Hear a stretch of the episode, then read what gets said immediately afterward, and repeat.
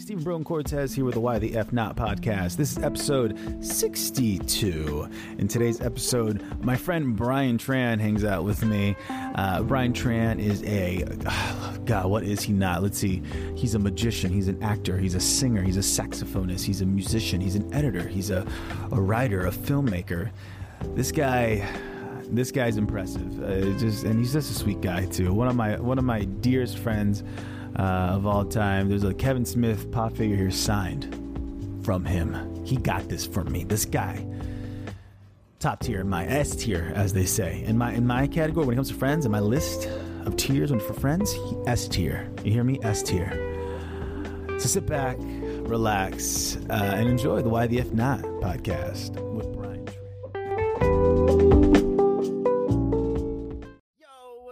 It's your boy, another YouTube dude, back at it again with another video.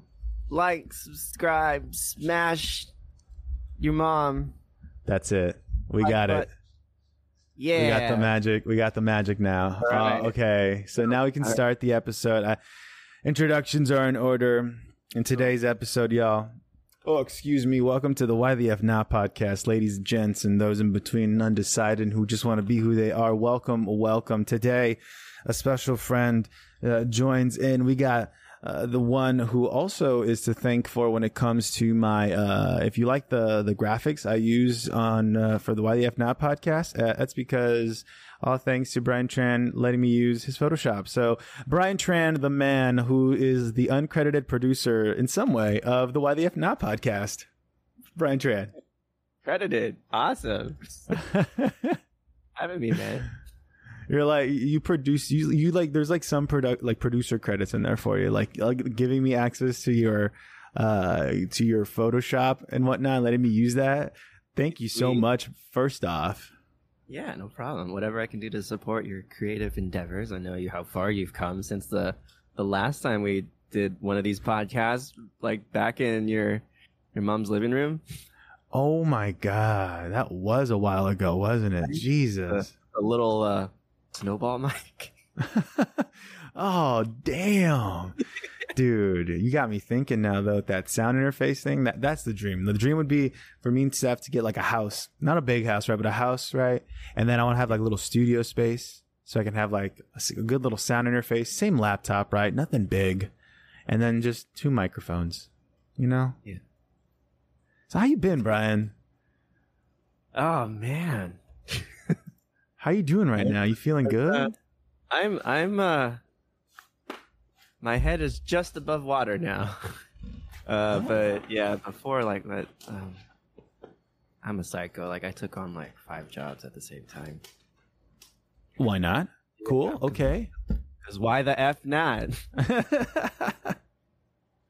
Um, no, yeah, I was just like, what the last two weeks were like hell week, and I like anticipated it, but then there was like a like a curveball that like came in, and I said yes anyway because I usually say yes to this person because he usually gives me jobs. Um, so, um, so for money, for for people that are listening, so for for the hustle that keeps my lights on, uh, I'm a professional assistant editor, which is um, kind of a watered down version of what I actually do. But it's like media managing, uh, clips and all that that come in from production and like getting projects and sequences ready for editors and stuff like that. So, um, and then like whatever producers and directors need for like checking out like interviews or dailies and footage and stuff like that. So I just need to make sure that's all ready and prettied up for them. And then I send out to like Netflix and HBO and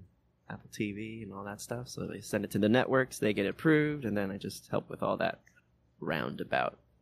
Um, so have two full time jobs right now. Oh, dude, yes. on a, a Netflix and uh HBO Max show. Hopefully, none of them are uh, listening right now. Uh, Oh, wait, you're doing an HBO Max show, but dude, have you not been hearing what's been happening with HBO Max? yeah, it's very sad. Discovery is gutting HBO Max, and it makes me like it just breaks my heart, dude. I want, I like. I want to go on Twitter and just, just, just say a bunch of mean things to Discovery, but I don't want to. I'll say it Is it here. like Fuck them. I'm not sure. Is it, is it like Discovery Channel? Discovery, Right, like the company, D- Warner Discovery. What? Because I think Discovery bought up Warner Brothers. That's so weird. You would think like the other way around, right? It's like how, how much money is Discovery making? Shark Week is where- fucking killing, dude. That's their bread and butter. Shark Week.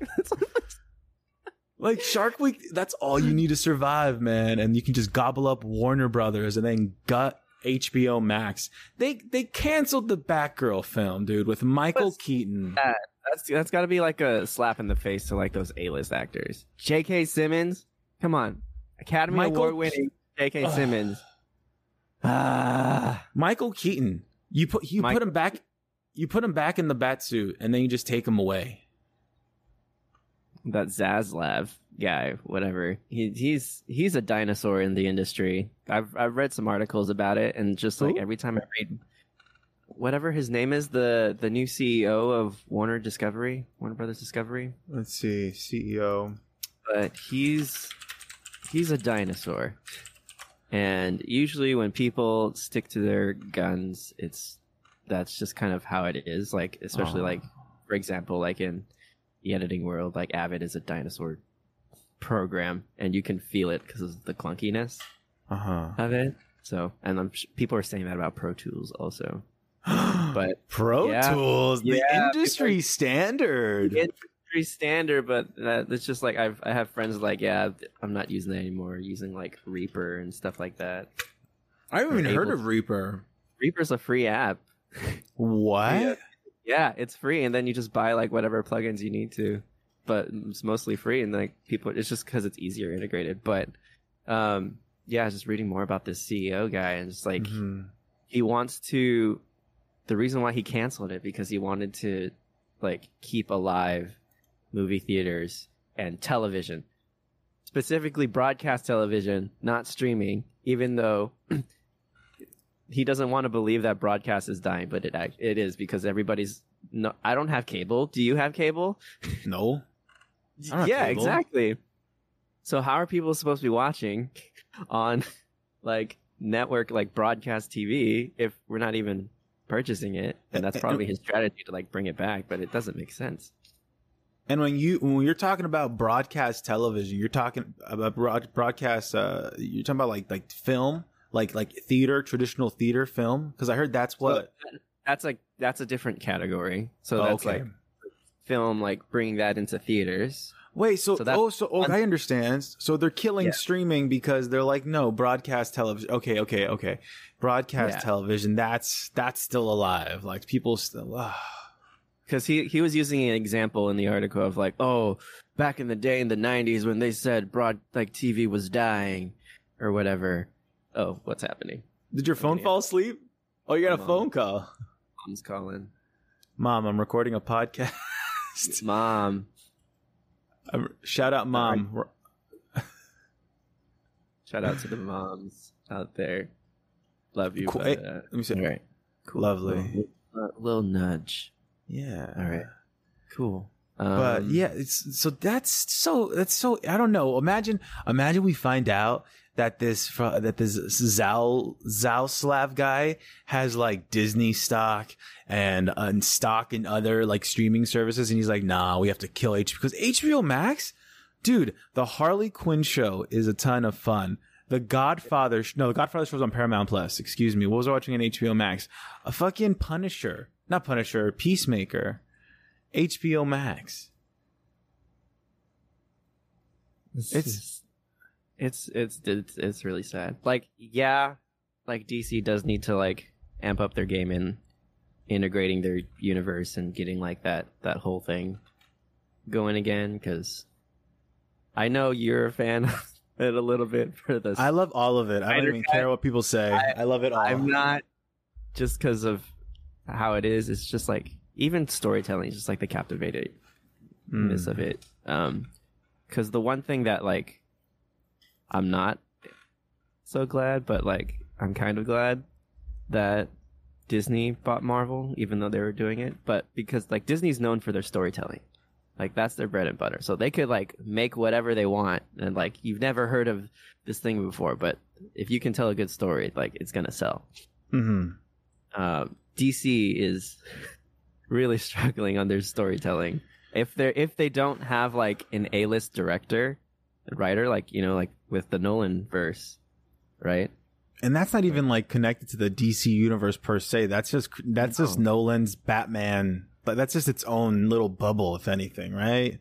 Exactly. Yeah. So, uh, and now they're trying to Warner Brothers like Discovery, like they're seeing that, and they're seeing like you know the the Joker, like the new Joker movie, and all that. This is like, oh, this is like the uh, the director's realm for making DC films and stuff like that.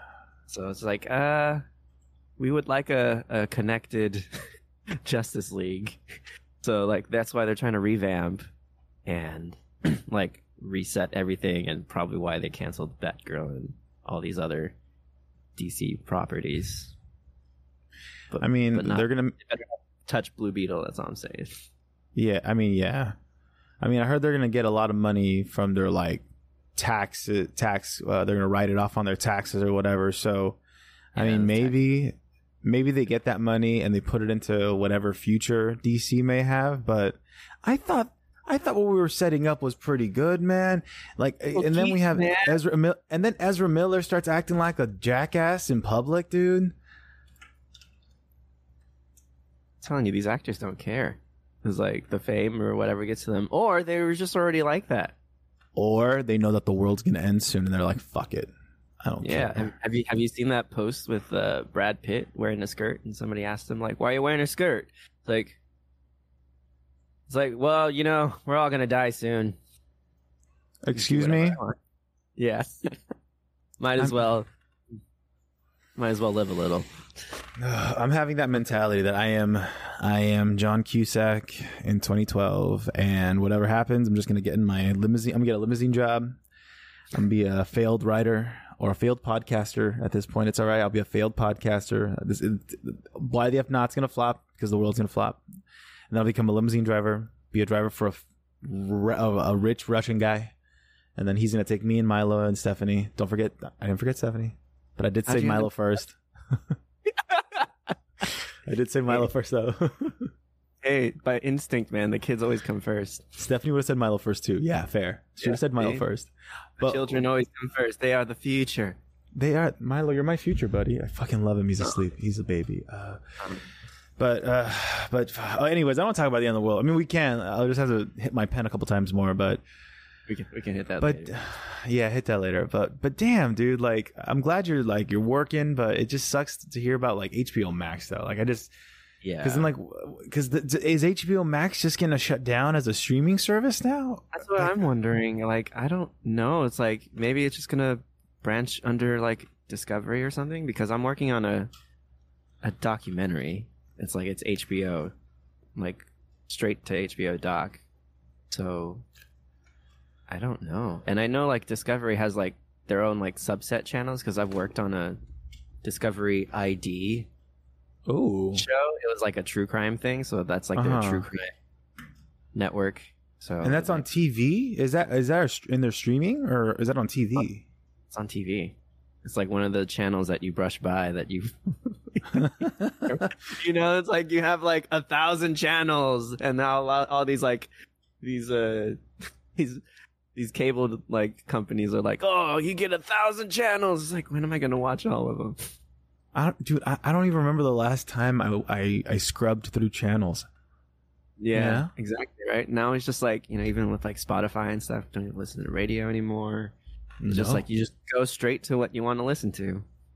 Dude, I used to love the radio for like shows like late at night, and I don't know if this was cool for me as a kid to listen to, but I like the calming talk radio sense of it. But on KROQ, they used to have uh, Loveline. Oh, I mean, listen to that like all the time, dude. With Dr. Drew, uh, and he has a podcast now. I know him and but like I, the it was always so soothing, you know. Like the show was just so like that. This kind of like talk com- conversation type show, you know. We just you know just going off and riffing. It's just you know it's people like that's just soothing, you know. It's and radio doesn't have that hold anymore. You know, anyone can do it now. Obviously, Apparently, we're we're doing it now. We're we're doing it through a stream. dude, someone could be listening to us late at night and they can't sleep, and they're like, "Damn, this is really soothing." I'm so glad I have Stephen Brogan and and Brian Tran here Not gonna lie, I actually did that last night. with the podcast. The podcast, yeah, no joke. I listened Not to. what, uh, what is it? What's your what's your go to? Well, I, I just I don't listen to podcasts, but like last night, like I was having a hard time sleeping. So it was like I was Mm. like, I'm just gonna throw on one of yours. No way. Was it Yeah. soothing? It was, it was. This was pretty Nice. cool. It was those parts where it was like it was like exciting and all that, but you know, yeah, just just having that little background noise, but not really background noise, but it's like you know, It's, it's like no. that, It, that nice conversation Mhm. in the background was like comforting in a sense. It was like, oh, okay, cool.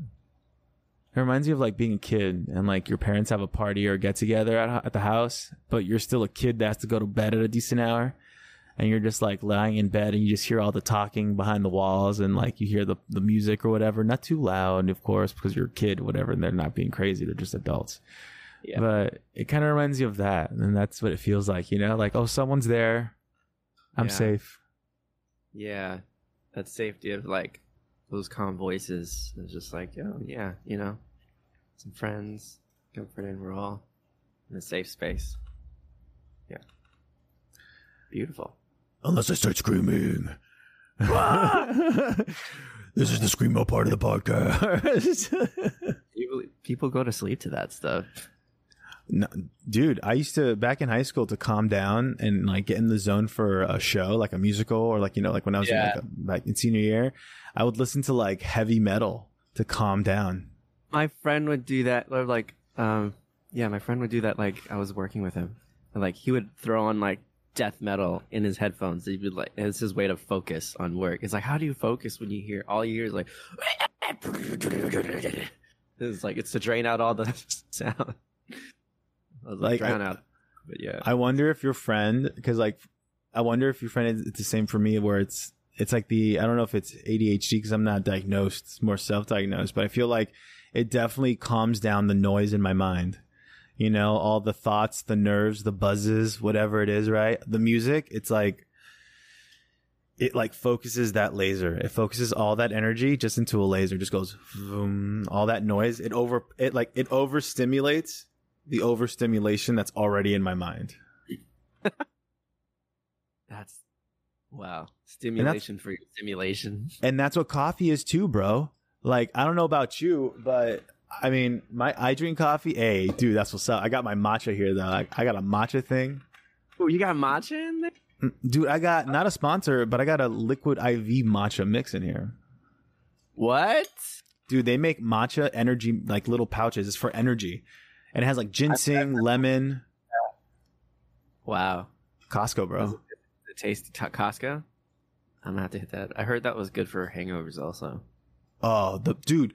So okay, so I went to Jay Jared's uh, wedding, and and then he, he he gave me and Stephanie these patches. They're like they were like vitamin B twelve patches, What? bro. When I tell like, you, like those nicotine patches, but but for B12? vitamins, bro. What?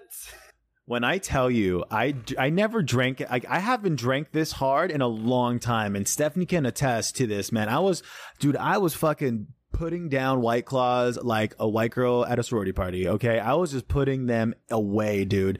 And I had one patch, and then later on I put a second patch, and bro, no hangover the next day at all. All right, I'm gonna have to hit up these uh patches. I'm going to a wedding soon, but let's see how turned I get. Oh yes, dude. Fucking Jared actually got those patches at the hotel he was staying at. Believe it or not. Crazy. B12. What hotel? I don't. nice. I forgot which one. It was in. It was like a. It was like a nice one. It's like one of those chains. It's like Hilton, Marriott. Yeah, yeah, like a Marriott Hilton type. Yeah, I believe so. That that's a little fuzzy. C suites. What was I gonna say? I, I lost that one. I was gonna say fucking. Was it? Was it? No, the patches were delicious though, man. Like not delicious, like I could taste them. I couldn't taste them, but Did you lick I, the patch after you put it on? I, I mean, I did do a little like taste test. Like, what does it taste like? I didn't. I'm just kidding. Don't know if that's healthy. I'm not sure if the adhesive is uh, it's good digestion. oh shit, that's true because it does have adhesive. It sticks onto you. I mean, I didn't lick the adhesive. That's good. So, so Brian Tran. So, t- t- I want to get to know you a little bit better, my friend. So, like, I mean, so let's see. Where can we start? Where can we start with you, my friend? Aside from our deeper conversations, what do you not know about? Let's see. So, since you are an artist, I'm going to try to go off of that. And I, Sure. I, I, I do know that you, you, you have your hands in a lot of different, a lot of different things, right? You have your, you're, you're, bit, you're a very busy person and you're also a very creatively curious person. You do a lot. Where did that curiosity start? Where did it start? Um, think I th- I had like a wild imagination as a kid, like wild. So like, yeah, like you know how like kids like you know they'll reenact things like at school or whatever with their friends and stuff. Mine was like off the charts, right? So like, there was one time in preschool. I think it was preschool. It's either preschool or daycare, one of those things. I didn't have any friends. I, it must have been daycare. Uh, but um, there was one time I would go there and my imagination was just like, I guess because like my cousins or something were playing like a zombie game the day before, and so Uh-huh. like I was up on like this giant like I don't know if you call it like a jungle gym, jungle gym or like obstacle course or whatever, but it was like a shaped like a long centipede or caterpillar. Whoa. It was it was the coolest thing. It's not there anymore, unfortunately, but it's like it's the coolest thing. And like so, I climbed up on like one of the things with like the net. And there's a platform on top, and I was thinking I was in a war zone. I'm like three, four years old. I'm in a war zone, and then like a zombie apocalypse war zone, and then like I see some like kid climb up, and I think they're a zombie, and I like kick him in the face. you kicked the kid in the face? I kicked the kid in the face because I thought they were a zombie, and of course I spent nap time in the the principal's office. Um, Did yeah. the kid just like plop? Did he just ragdoll to the ground? Or did he like Did hold not. his own? did not, thank God. That would have been worse. like, definitely bloody nose. But the That's a tough yeah, kid. there yeah, I definitely was in trouble. But um, yeah, I don't know. I was just hyperactive imagination. Um, I remember my uncle. One of my uncles showed me like my first magic trick with like rubber bands, and like looking back, like it wasn't really a magic trick. It was like cool. It it looked like magic to me. It was just Yeah. like it, he like the magic trick was like he. It looked like he like tied up the rubber band on his hand so much where it turned into a knot. There's no way to get out of that unless like you went in reverse. But then like he took one spot and he snapped it and it like untangled and went back to his wrist. I was like, what? And then he showed me how to do it. I was just like, this is so cool. Um, you were in on the trick, man. That was like a little seed right the there trick. planted in your head. and then since then, like I, I got into magic. Um, and then like I, I like I asked my parents to like get a bunch of magic hits and stuff like that. And then like my magic phase faded when like parents couldn't afford magic kits anymore. So like Ah. that's that's where it stopped. I still loved magic shows and all that. Um, How expensive were those kits? at the time, um, I don't know. They're like small. There's like each thing was like a trick, so it was maybe like five ten bucks per thing. I mean, back then that was Oh no, back then that was a lot more for sure. Like with inflation, that's like like a twenty. That would be like a like a little pack of like like a little magic trick. Average today, I'm guessing probably like twenty five dollars. Right. Yeah. I mean, if you think like I wanted a Megazord really bad, and back then that was like fifty bucks, but fifty bucks back then was like three hundred dollars now. Wait, you know? shut up. Meg- Megazords were only fit. Well, not saying only, of course, but they were fifty dollars because video were games were like because like red version or blue version. I think they were around like twenty five dollars back in the day. yeah, they're like 20, 25 bucks. Yeah, So But yeah. Megazord being sixty to fifty dollars, like that's fucking expensive. Yeah. So now, yeah, back then. Um. So yeah, I think so. It started with magic, and then, uh, then I wanted to get into music.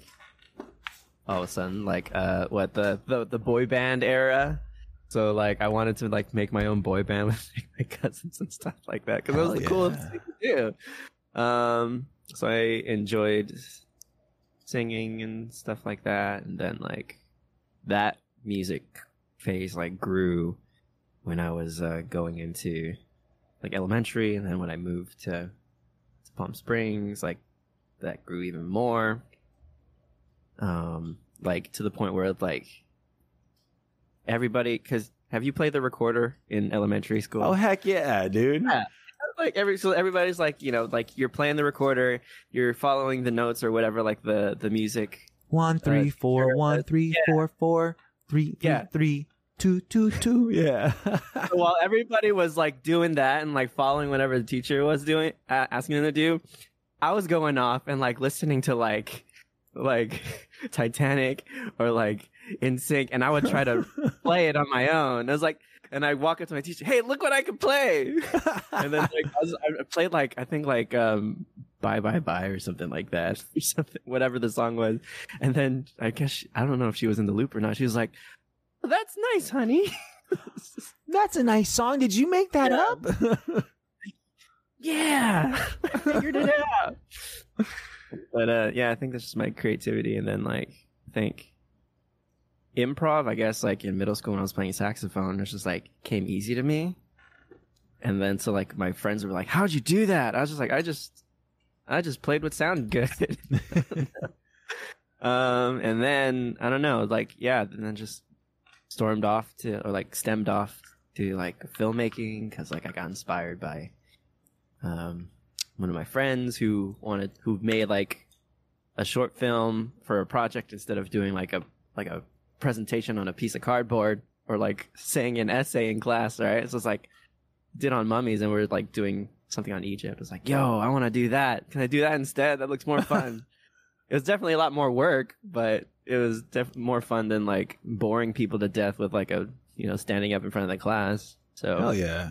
um, I think I knew as a kid like I wanted to be an entertainer because I, I think it's just like Mm. wanting. I don't know. Maybe it's that instant gratification of like amazing people. Um, yeah. I'm not. I think it was just like that high I got as a kid. Like when I was like back in second grade when I was like showing a magic trick in front of my class and stuff. It's like, oh cool.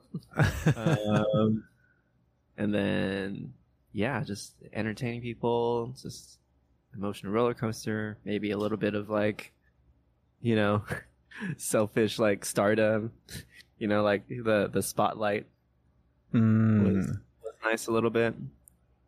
Um, Nothing wrong with that. Enjoy a little bit of the limelight. Didn't run with that at all, and yeah, and then just I, and then ever since then, it was just kind of like my artistry evolved and all that, and I just kind of realized that like I don't like doing things that other people do, because like I'll see what they're doing, and it's cool, but I want to do it differently, and of course I always pick like the harder path. You know? It's like, oh, you could easily just make a PowerPoint. Yeah. Or I could spend more time and make a film on toothpaste for a science class. so Why the fuck uh, not, man? I why mean, there's the fuck not? Yeah. Stephanie. Stephanie once told me she's like, you know, it's all about choosing the suffering you want, right? You choose your suffering. So it's like I don't want to write a paper. That's, but you know, you said like making the short film. You know, it's like that's more work, but that's Yeah. work you're willing to do. exactly. But then it, once you're in it, it's like it's not even work anymore. So is it really suffering? Exactly. Yeah. It's like would you rather suffer or enjoy the process? Probably. Because yeah, it's it's the process, man. Yeah, exactly the process. People don't like the process. They want that instant gratification. Because even you just said about yourself, I don't like because you were like saying like, is it the instant gratification, you know, of amazing people? But even that moment of you know getting the reaction from people, work needed to be put in prior for you to bring that amazement, right? Yeah, a lot of hard work to like create that magic, even with anything, you know, like magic within music, within making films. Um, yeah, just creating that experience for somebody and then having them share like what they felt like within the experiences. I think that's Mm. my reward. Is like when somebody's like resonates with like whatever you've created. I think, yeah. Even if it's just one person, right? One person's Yeah. like, "Damn, your thing, your your song spoke to me. Mhm. I didn't feel alone." Like, whoa. yeah, I was like, wow. Yeah, I definitely felt that when I went to like I was going through like the film festival circuit with like my first film, uh, Insomnia. I think I think Hey, oh my gosh, hell yeah, Insomnia. Yeah. Was that was that during was that during CSUN or after CSUN? that was you were still at CSUN. Um, that was I was I was making it during CSUN, so it was like uh, Mm. the year I graduated, so 2014, and then I submitted it in. I got into festivals in 2015. Um, so yeah, it was like during, and then like once I got out, then it actually got into film festivals. So like it was the process going out of that.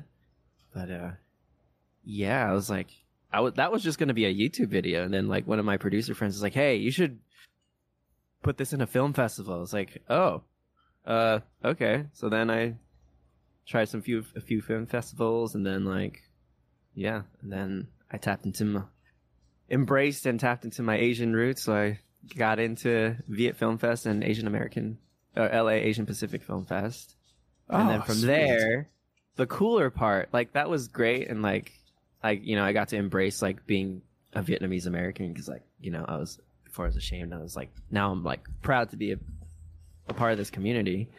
But then the cooler part was like being invited outside of it, like people like see, going to these festivals and then seeing the lineup, and then it's like I want this in like my showcase.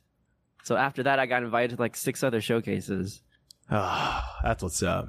Yeah, I was like, wow. And then like people would come up and it's like, yeah, I saw the behind the scenes on YouTube. It's like, you, you hold on, you went online, you actually like searched my channel and then like you like went through the process of watching. It's like nobody does that. It's like that's so cool.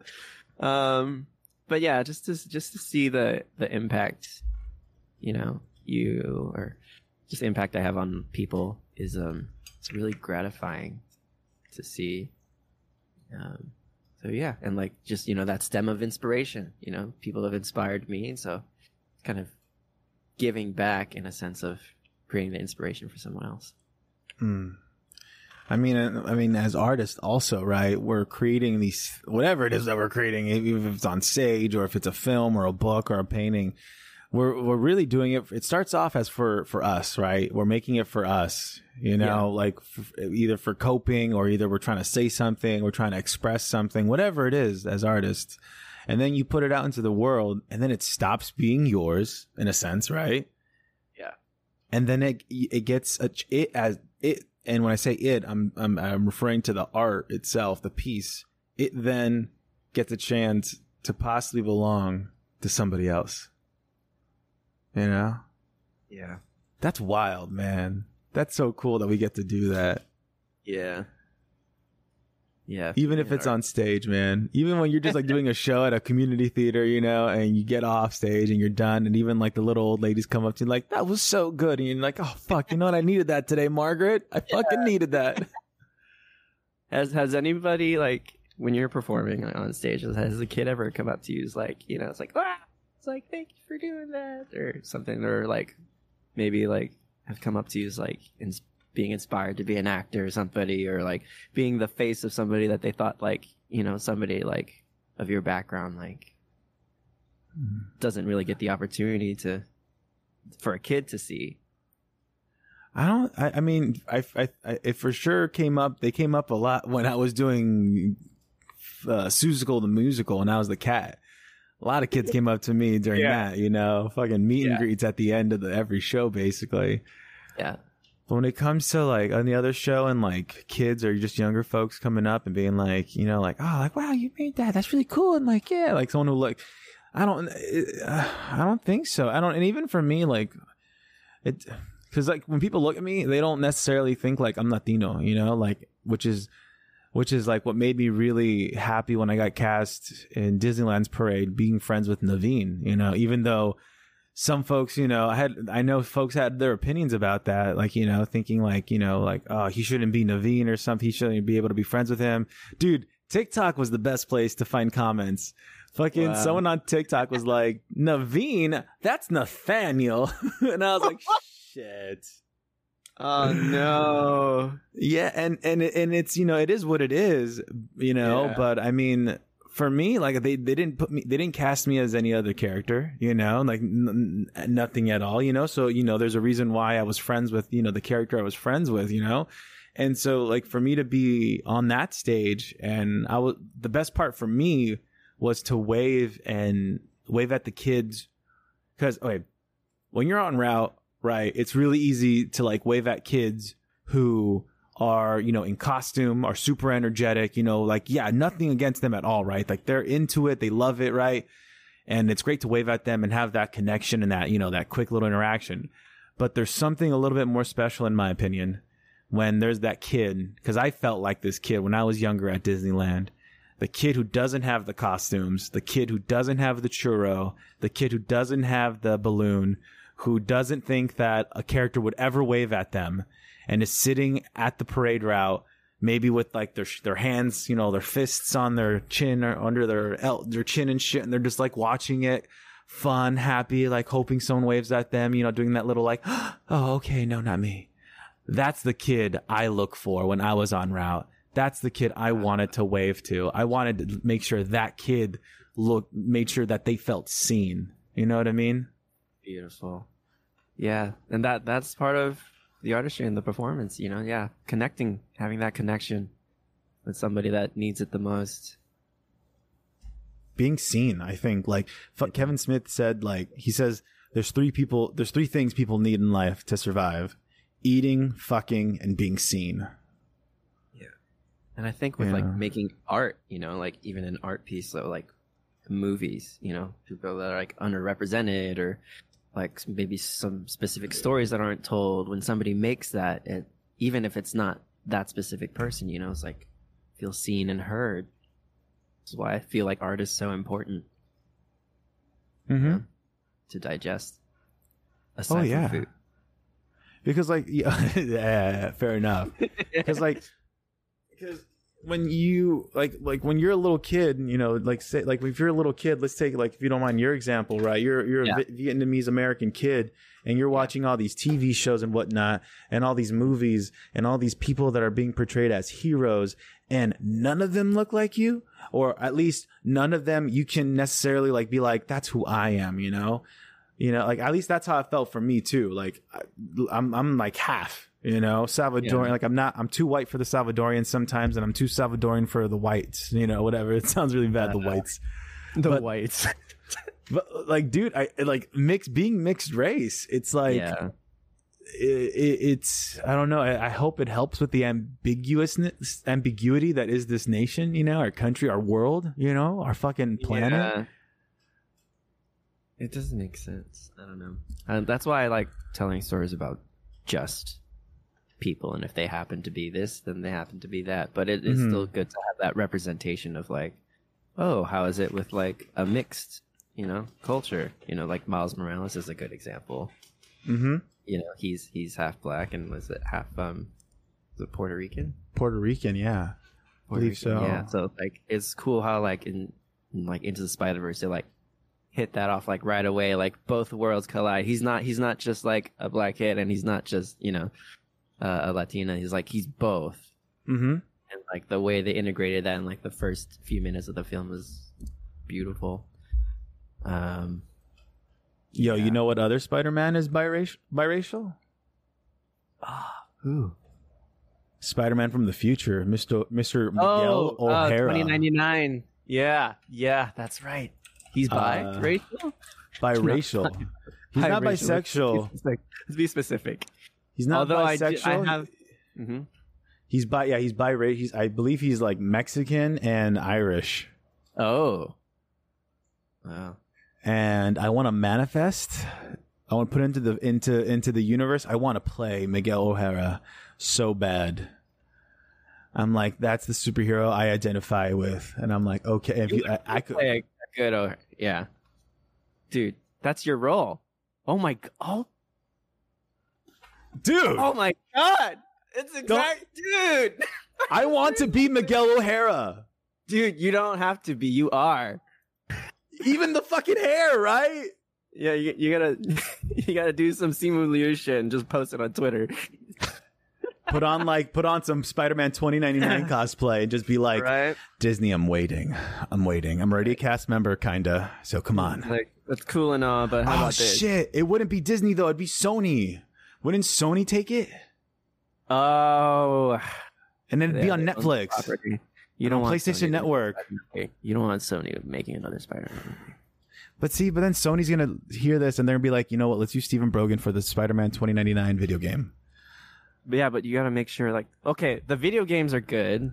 Yeah, The animation is phenomenal. At least into the Spider Verse only so far. that was a great movie. That was a great Yeah. movie. The live action shit. they they need some work. like, They, I don't know what they need to do. They're money hungry. I feel like they're not focused on the story. not at all. Not like here's like okay. I love what Mar. I love that Marvel hasn't been hasn't been like feeding into this like desperate energy that's been coming out of the fans during Phase Four. You know, they've been they've just been no. This is Phase Four.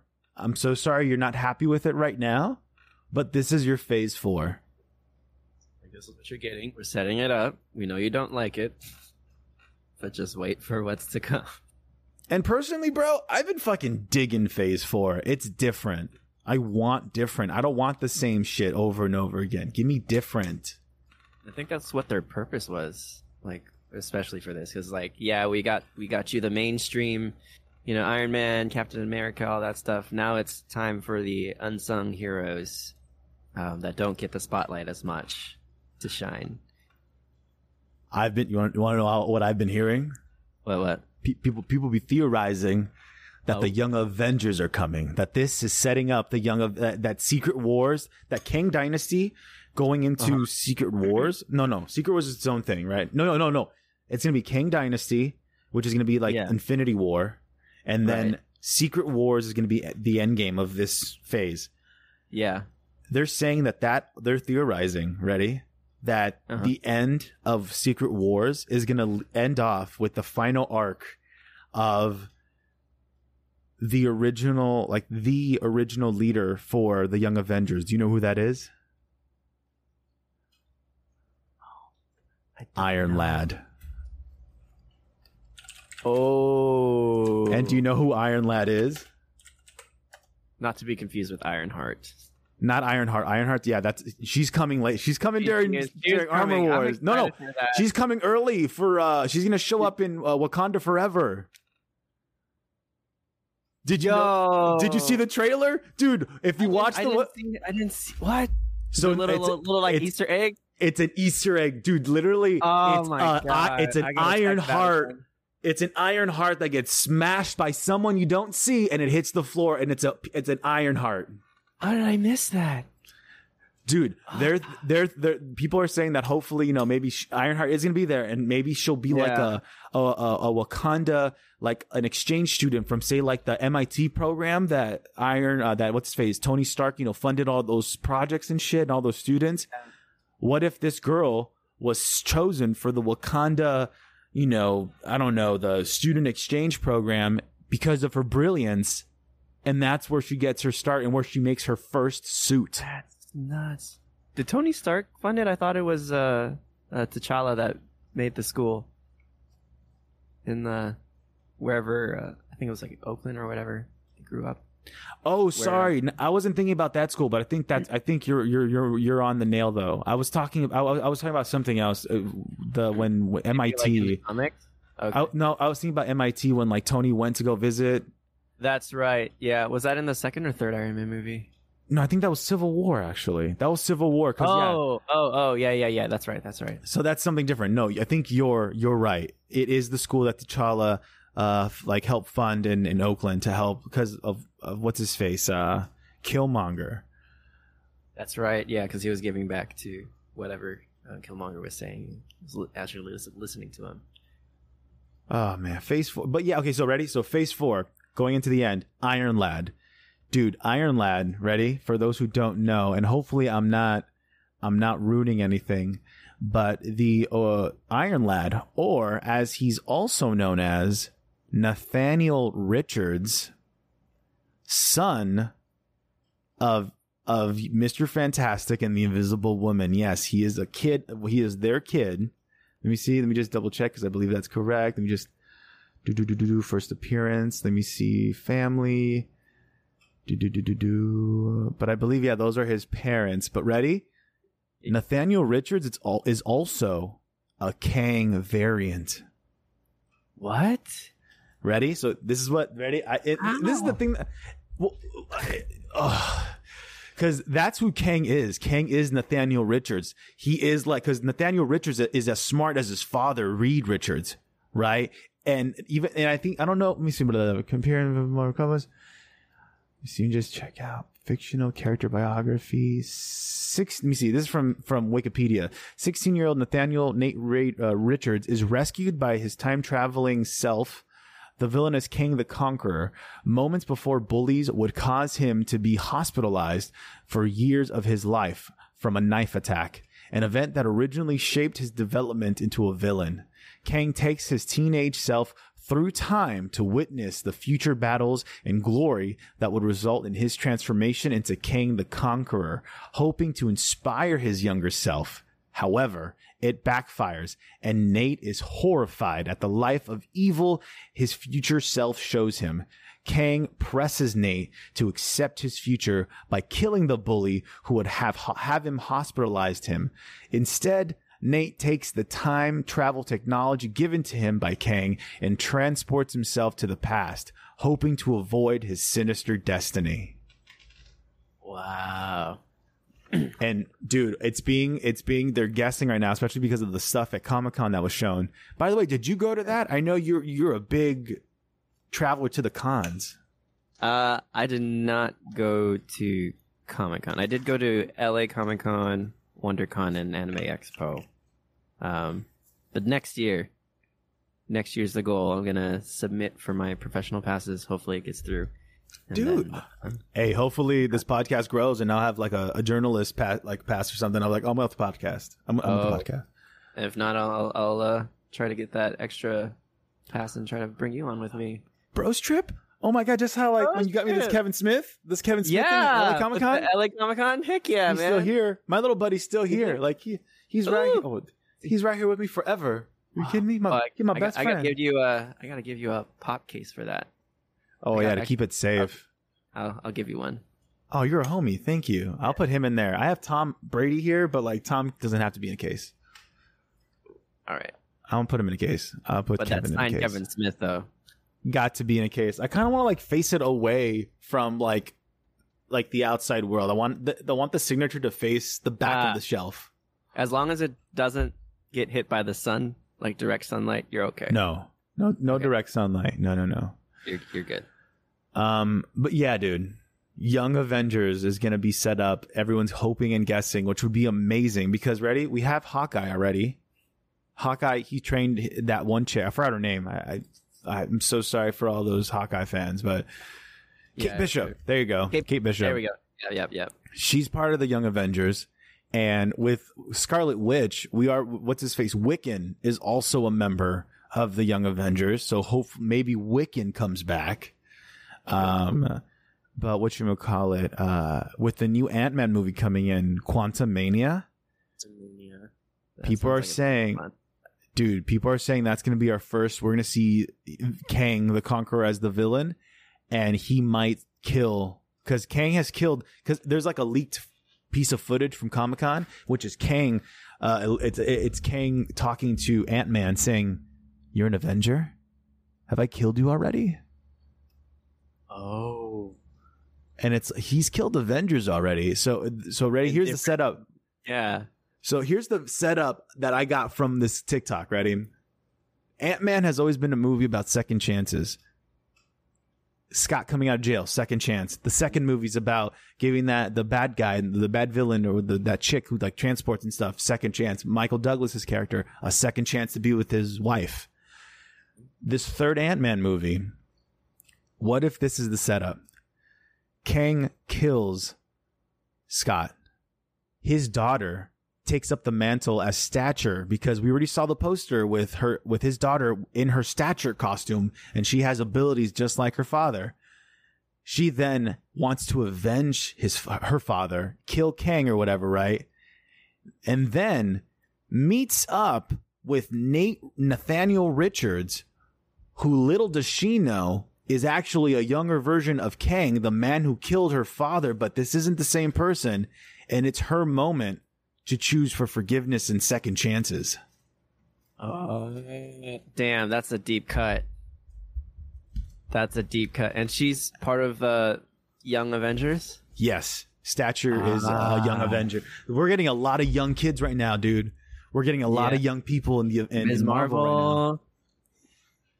Ah, Dude. Miss Marvel, dude. Oh my God, she's Marvel, killing it, dude. Ironheart. Yeah, I, have, I haven't seen it yet. I'm I'm terrible. I usually watch the Marvel stuff with my Dude, you've been busy. Two full time jobs, did busy. you say? two full time jobs on top of uh, editing two musicals uh, for a teenage drama workshop. I edited. Shout out things. Adwa. Jesus, Shout out four Teenage. Drama Workshop. Highly recommend. Yeah, theater for kids. Didn't they do? Didn't they do Marvel stuff this year? They did. They did. Uh, it's called Hammered. There's a Thor and Loki play, is what it's called. And then they did uh, Oh, Frozen. great. Junior. But yeah, the Thor and Loki one is like if uh, if they were in high school, and like you know they're just like bickering Right and stuff. So, um, it's cool. It's not. It's not the play's fault. It's not. It's not like the the the director or like the the teenage drama workshops fault. It's the play's fault. The screenwriter or the the playwright. Getting my worlds mixed up. The playwright's uh, fault. There's one section where they get stuck. I mean, it could be the director's fault too. Um, but sorry, Eric White, if you're hearing this. hey, you name dropped him. you could have just done first name. You were just first I love and last you. name. I love you. I love you. But I'm sure. I'm Oh. sure. I'm sure it was written in the script. So like, it, it's like it's written that they're both stuck. Um, like there, there's like some kind of rumbling, and Thor and Loki are stuck in the ground, and so like they're they're stuck in like two like trap doors that make Uh-huh. it look like they're underground on stage, and like it's a 15 to 20 minute scene of just them talking and like them yeah kind of like reflecting and stuff like that. So that was like the hardest thing to edit because it was just like if i was an audience member it's just like it would be really hard to like hold your attention with just these two people on opposite sides of the stage talking. Not much action going on. Just like reflection and character development. It's like one of those character de- development fillers but within a play. For kids, like for kids yeah. like like I feel like this playwright was expecting like Broadway caliber actors or at least maybe off Broadway caliber actors. And and this is nothing to say for these kids in in Tadwa. Not at all. I've seen their productions. They're all. great. No. They give their all in this. Yeah. But why are you writing a 20 minute dialogue with two characters like with like with nothing else to do and you're just hoping the dialogue really just carries the narration through? on top of that, just a very like lull moment of like just quiet somberness and just like figuring out how these brothers are gonna get out, you know, and connecting. It's like I get that, but it it, could have been written better. Uh, uh, we'll blame the right. We'll blame the script. We're not blaming the, the actors or the director. We love you, Eric. we love you, Eric White. I love you.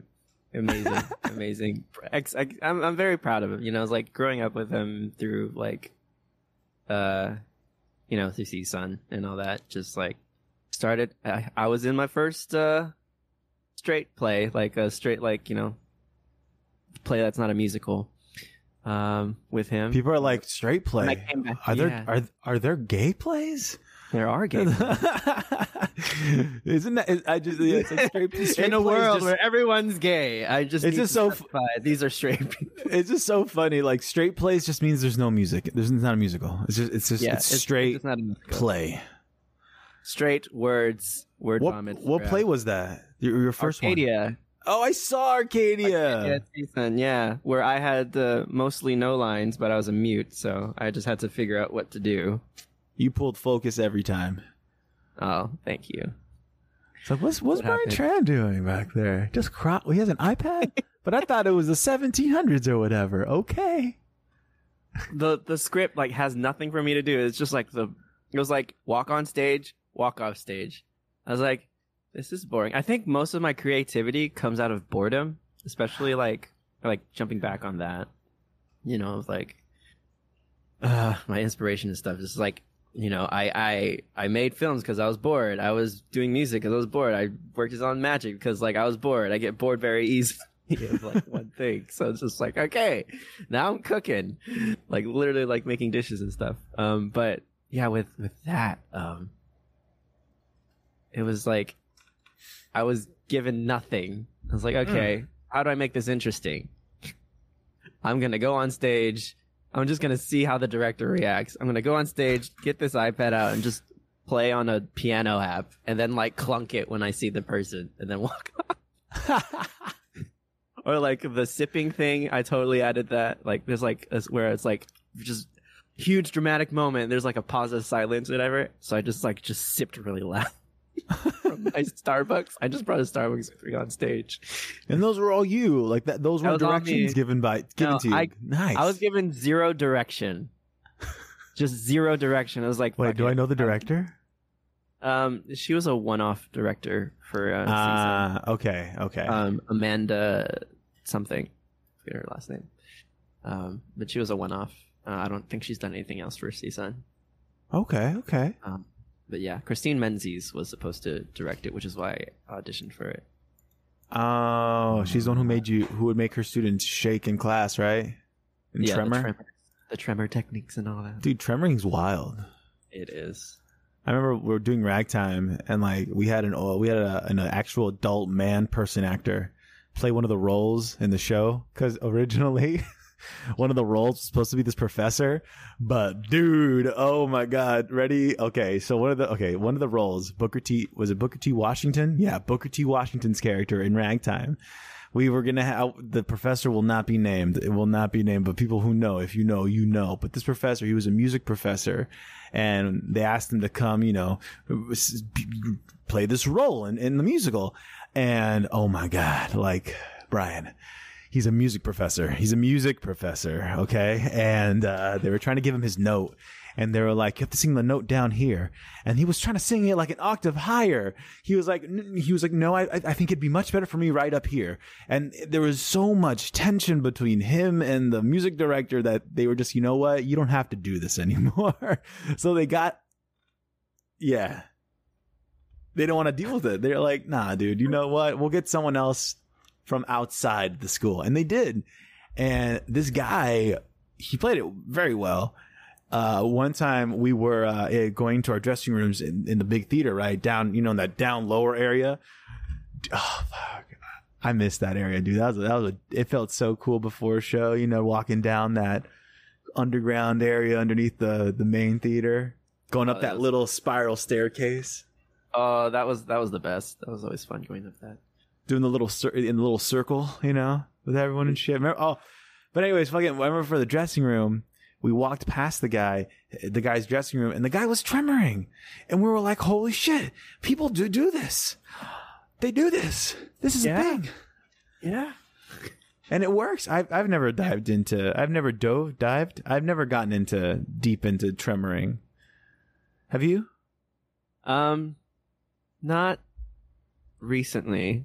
I feel like I feel like I should because it does like what tremoring does is like it, it opens up and relaxes like the vocal cords and the body and all that. And so it's like just that moment of tension. So that the tremoring is releasing all of that tension in your body so that you can like you know have like a your your limbs are like primed and ready to go for a full performance. You know, Loosey goosey. it's like little full body warm up, even the vocal cords, all that. Damn, now that you're walking me through it, I'm getting flashes of movement class with Corey Sorensen. Shout out Corey Sorensen. Uh, he was my Hey. movement teacher, and Okay. dude, it it was really relaxing laying on the floor with your like yoga mat, you know, with your with your like it was it's a, you get invulnerable positions when it comes you- to tremoring. Oh, positions, some like some some plow, some Dude, and it's called plow. Like plow.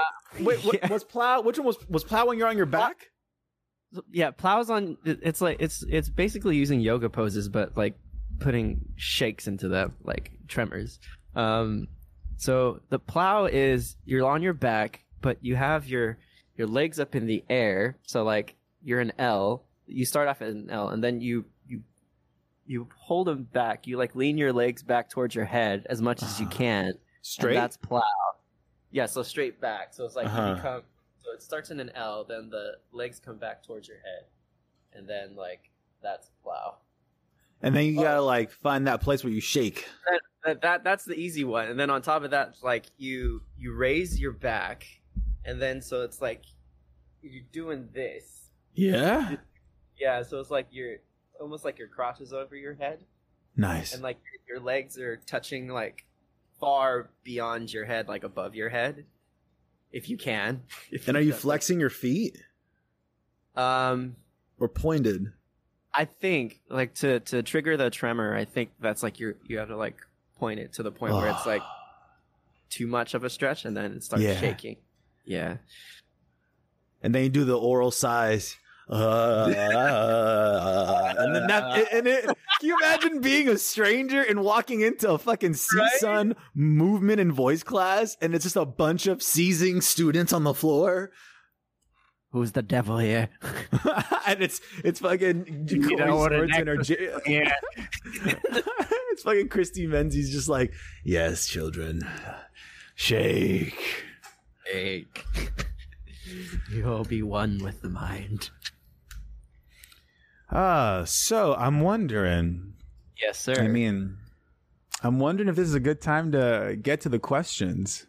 oh, the Uh, question you say? Yeah. Uh, so it, it here at the Why the F Not podcast, uh, are you? Uh, do you know of uh, Inside the Actor Studio? I love Inside the Actor Studio. Yay! That's where that's where I've uh, had more of an appreciation for Bradley Cooper. Oh, right on. Yeah, that's a good episode. Yeah. You ever see like the full circle moment with he had with that show? Yeah, exactly. That's exactly why. It was like he was a he was a student asking like questions, and then Mhm. it was full, full circle with him, like in the hot seat. I was like, wow, this is beautiful. You know, it, it just reminds me of like, you know, you if you see someone else do something that you think like is impossible, right? But then you see like again that that full circle moment of like, oh no, he was also a student. He also worked his ass off, you know, and like it's luck. A lot of it is luck and timing, right? But but it can happen, you know. Yeah.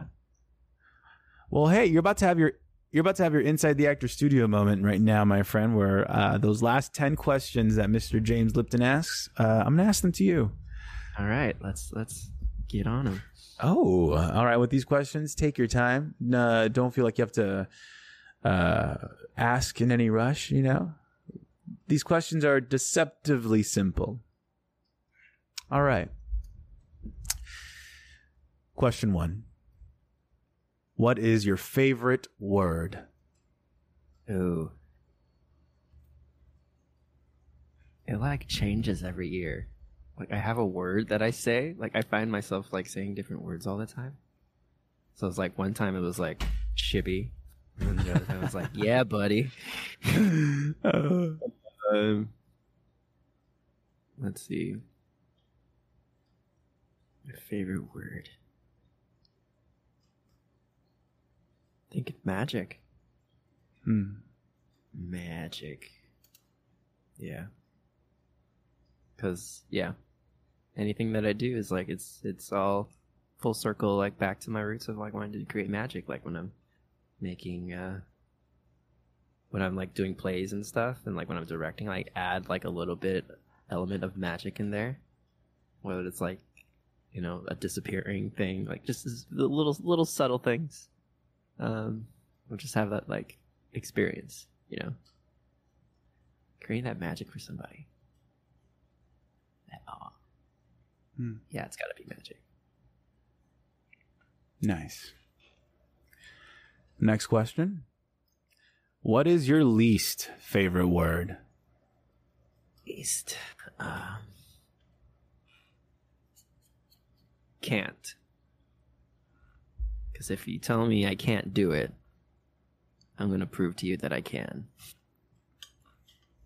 I'm going to try every fiber in my being because I've been told, like, can't, you can't do this, you can't do it, it's impossible. And then I show them, they're like, oh shit.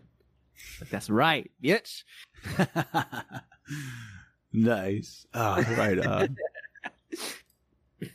Dig it, man. Next question. Yeah. What turns you on? What makes you happy? Hmm. Knowing I had an impact on someone. So, yeah, whether it be art or doing a favor for somebody, um, and then getting that gratification back of like a thank you or like seeing something uh, that they're doing, be inspired by that or being a, a ripple effect of it is uh, very rewarding. And that's what keeps me going. Well said. Next question. What turns you off? What makes you unhappy? Um, hmm. Closed mindedness. And like, uh, chosen, like closed mindedness and like chosen ignorance Hmm. is like, is what I feel, um, shuts us off and segregates us as a human society. Cause it's like, if you're not open to listening to somebody and you're just closed off and stuck in your bubble of like your own ideals and stuff, you don't have the opportunity to hear someone else's idea or opinion that might benefit everyone as a whole. Um, and so because of that, you know, there's wars, there's, you know, friends have, you know, broken up because of like different ideals and stuff like that. Because they're yelling. They're having a yelling fight when both of them are yelling at the same time and not listening to each other. So that. Well said. Well said. Next question. What sound or noise do you love? Ooh. I thought about this last night. it's uh excuse me, not that. Which is probably the next question. Um the sound of like well crisped food. So like you know, like you take like that nice like crisp of like a a crispy waffle or like that crunch from a like a fry. Mm. It was just that that just that that gratification. It was like that was done well. Oh, man. I was like, oh, so satisfying. nice. Right on. Next question. What sound or noise do you hate?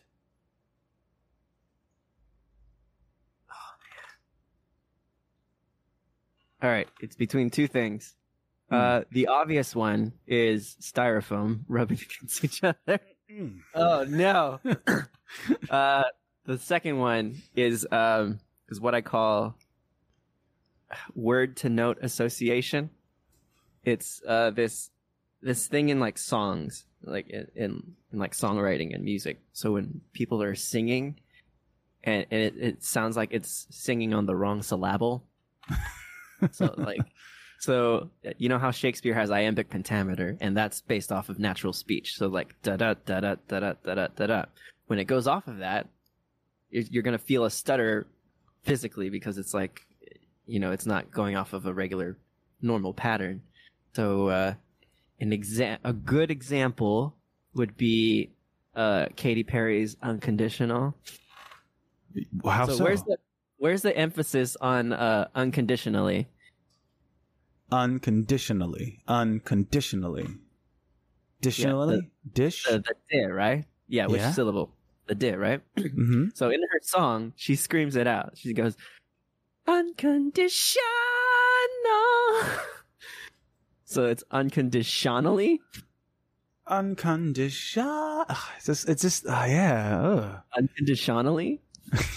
uh, like artists that I admire too, like I don't know, like Adele and even like Ed Sheeran and stuff. Like they've done it. They've been guilty of it for like a few times in their songs. It's to me, it's like lazy songwriting to like not be able to think of something that would go with the rhythm that you created. Mhm. So it just sounds weird. It, to me, that's nails on a chalkboard. Like there's a it, it- let it go, the song "Let It Go" that everybody What? loves. It's in there. I don't remember the the exact line, but like it it shows up in there. Um, Okay, I'm Yeah. gonna listen closely next time. yeah, just I forget. Um, yeah, I don't know. It just bothers me really bad. Dig it. So- okay, Yeah. can see why. It Makes sense. Bothers me now. right? Like now you're gonna listen to music and like see like how the songwriting is. Is it why was this into- done? exactly? It's like they could they couldn't have thought of like a different phrase to like make it work. Fucking Katy Perry. Uh, Shawn Mendes also in like uh the Stitches. Uh huh. Uh, oh, is that tripping over myself? Yeah, yeah, yeah. Tripping. Na na na na na na na. So myself is is it myself or is it myself? Uh it's like that artistic like freedom people take with words, you know, just because like That's too much artistic. yeah, it's because like they, I guess it, I guess they just want to sing the high note on that vowel. But again, you like you're saying though, like couldn't you find a better word for that vowel to get that vowel with that note? Exactly. So like you're setting up like that iambic pentameter for your song, that that rhythm, and then you're breaking it by doing that. And then they're gonna hear them be like, "I did it on purpose. It was an artistic choice." Well, your artistic choice is bothering my, my ears bleed. Ah, dig it. All right. Oh, next question, and this is a uh, a crowd favorite. oh, What is your favorite curse word? ah. All right. Okay. It's sort of generic, but it's not. uh, or common. It's it's fuck, but when you say it in Vietnamese, how, how, how can you share? Is it? A, Yeah. So uh so fuck in Vietnamese is uh no ma. what? c- Can you say it again? No ma. Do ma. Yeah. So like the falling tone on the do and then the hmm high tone. High straight tone for the ma. Okay, ma. Yeah. So like if you hear like a call them like countryside or like in in America call like like southern people, but Yeah. in um, you know like countryside. So like it's like the lower class. so you say it like that. It's like my my my paternal uh grandmother and all them are on that side. So there's like when you say it like very hick, it's just like no. Wait, so, so is that just fuck, or is that like fuck you? Oh well, my is fuck you. Do my do my ma. Do ma. So do do ma. ma ma and then my is uh yeah my. That's you. it's more it's more like a, yeah it's more like fuck you bitch type of thing yeah but it's it's like if you if you're like it's kind of like when you say it's like it's like fuck or shit and he's like no man. Like I hear my, my uncle say it all the time. Like, no, Uh, and realize my my grandpa also said it all the time until I realized what it was. It's like oh shit. Like no man. It like it like perfectly encapsulates that feeling of fuck, Right? man. no man. it's so satisfying to see. Dude, thank you for sharing that. Thank you. Oh, dig it, man! I love it because like people, I got asked what my favorite curse word was, and mine, my favorite cursing is in Spanish, personally, because I just feel like, again, like, Like puta madre. yeah, like or like or just something simple like estúpido, you know, like it just it just hits harder than just saying stupid, you know. Yeah. No, ma, like just hits more than just fuck. It just has a little bit more. right? Or like calling somebody an idiot, like in Japanese, like baka. Dude, that's you call them a cow. that sounds like you're calling them a cow in Spanish. Baka. But, but Baka. Oh, they- You're right. They, they do pronounce their V's like B's sometimes, right? yeah, you could, right? You could. Hey. Baka. Yeah.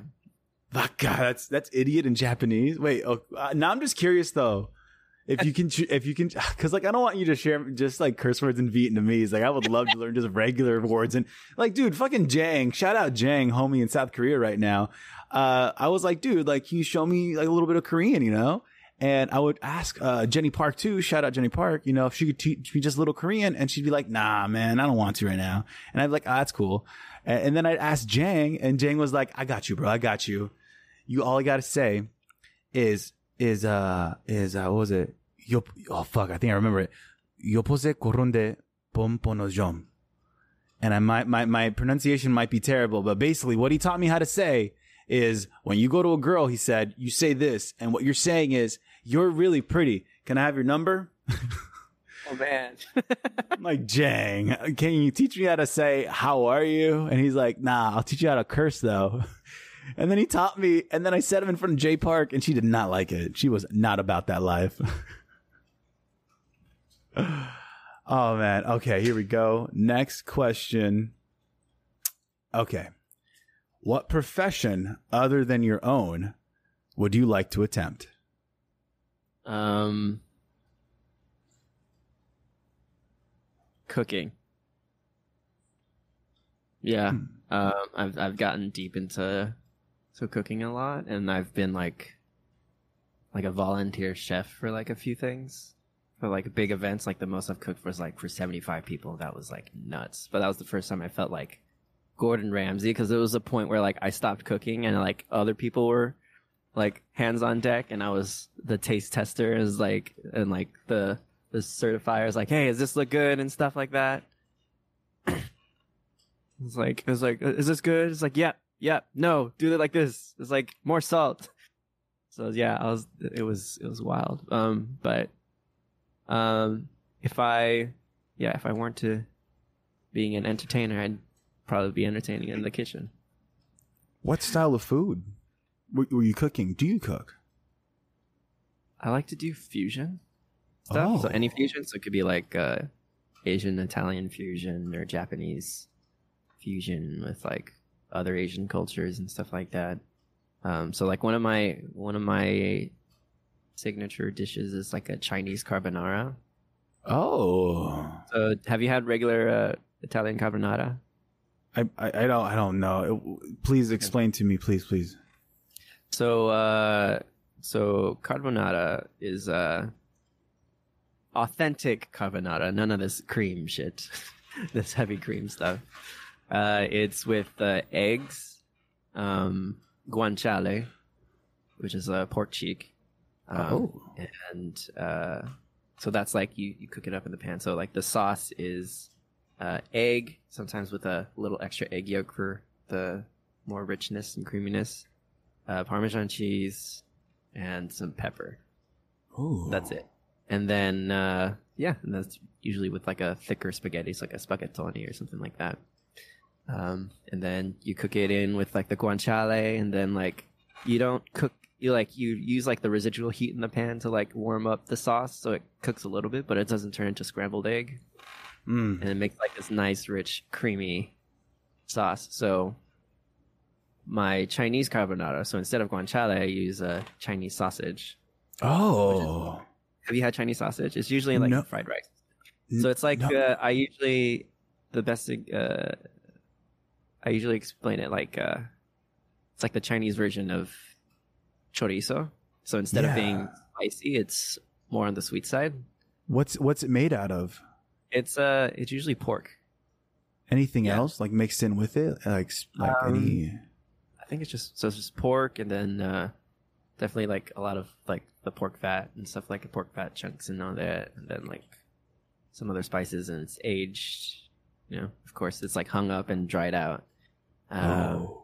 and like yeah, so like salt and sugar definitely. Um, and then yeah, So you cut really that. good.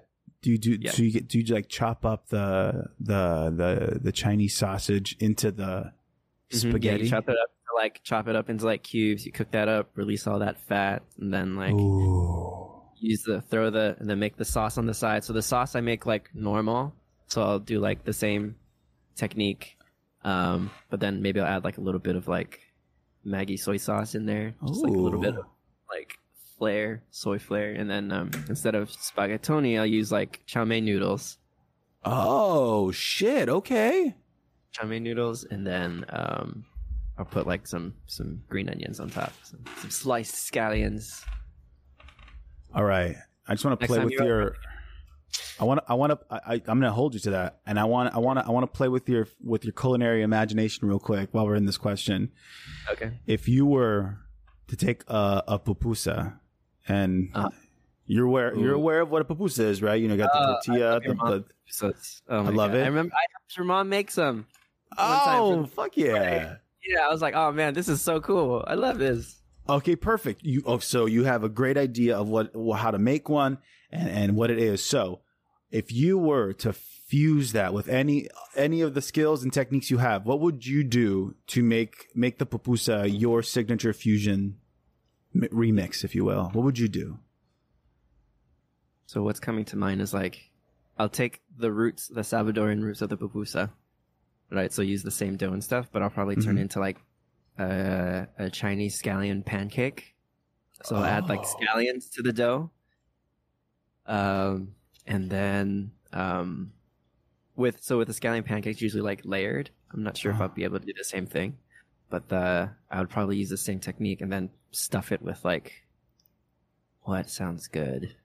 I mean, cheese sounds good, but um, I'm thinking like I'm thinking like ch- cheese and barbecue pork, like Chinese barbecue pork. Oh, Chinese barbecue pork. You know the the bows. I know. Wait, what kind of cheese would you use? Would you use the same OG Salvadorian, not Salvadorian cheese, but like the pupusa cheese? I could. What kind of cheese is in the pupusa? Like traditionally, It's like a it's like a Mexican mozzarella type of thing, but it's not like tradition. It, it it's not traditional mozzarella. I know it's not like cotija.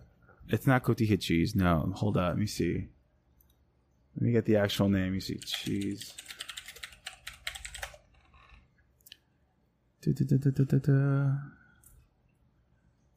See the best Salvadorian pupusa recipe. That's a little arrogant to say. Whatever. Let's see. Two ingredients. oh, here you go. So you can't use mozzarella cheese, but here's here's the name. the The cheese is Oax, Oaxaca Oaxaca cheese. Oaxaca. Well, oh fuck me, Oaxaca, fuck me. There you go. Oax, Oaxaca, Oaxaca. all Wait, White people. God damn it, dude! You out, you just out Latino me, dude. Fucking Brian Tran out Latino me, dude. I love it. oh fuck me. So yeah, oh Oaxaca. man. Waxaca cheese. You just see the Waxaca cheese. You know what I'm talking about. But anyway, that was fucking good. Oh I'm gonna have god. to try that. Ah. oh, dude. But yeah, if I, I yes, let's do it. I, I, invite me. Invite me. We're gonna do it. Ah, beautiful. Oh, see, I love these questions. They open up so much. Yeah. Next question. Oh, what there's more. profession? Oh, there's we got two more. Okay. Okay. What profession would you not like to do? Anything involving a cubicle. So like accounting or the DMV or whatever. I, I can't be I can't be in a cubicle, man. That's like my worst nightmare. All Like- right. Like, yeah, no, no, no, no, hope, no triggers for for suicide people. But I would I would literally kill myself if I was in a, a cubicle. that would yeah. It's fair. It's fair. It's my day in life. Hey, At least at least to me. totally fair. Totally fair. Mm-hmm. All right. Final question. If heaven exists, what would you like to hear God say when you arrive at the pearly gates?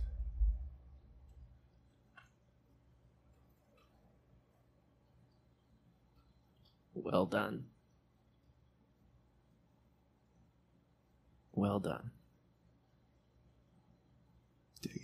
God seeing the the the blanket of impact that I've created on the world and and the work that I've done to bring people together and all that through my art and however I connect with humans, knowing that I've created a generational impact.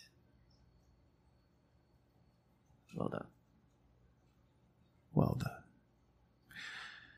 Well, Mr. Brian Tran, well done. We've made it to the end of the podcast, my friend. We made it in with a little shy, a little under an hour and a half. Look at that. Look at oh, us. wow! Look at us go. Hey, look at that. That's fun. Fun. Now, Thanks. now it's the time for you to share anything you want the folks to know that what you're up to, anything you want them to check out, like your YouTube channel, anything at all. This is your time. Take it away, Brian Tran. Sure, why not? Since I'm revamping some things and getting into more content creation, um, y'all can follow me on the TikTok at one spelled out O N E Brian Tran. That's B R I A N Tran like Transformer.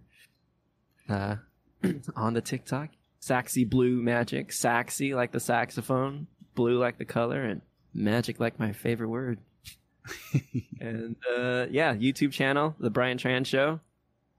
Got some skits going on. All that, all that fun stuff. Hey, magic, magic, magic, magic. Go check them out. Go check. And then haven't you done? Yeah, you've done other stuff. Wait, oh my God, you guys should just go check out a movie called uh, what was it called? Where Tom, you were with Tom, you made an appearance with Tom Segura in a movie. They should go watch that. We're gonna go plug that movie just so you can watch the entire film. Countdown. Go check out Countdown and Countdown. wait till the end. Y'all need to Wait wait, till till the the end. Watch it, or you can skip to the end, or watch the whole thing for Tom Segura. just, just Tom get to great in it. I'm not gonna lie. Tom Segura was great in it. The Uh, way he just like chews out that lady. Oh, it's so good. yeah. oh man, well, beautiful. Let's see, and then dooby dooby doo doo.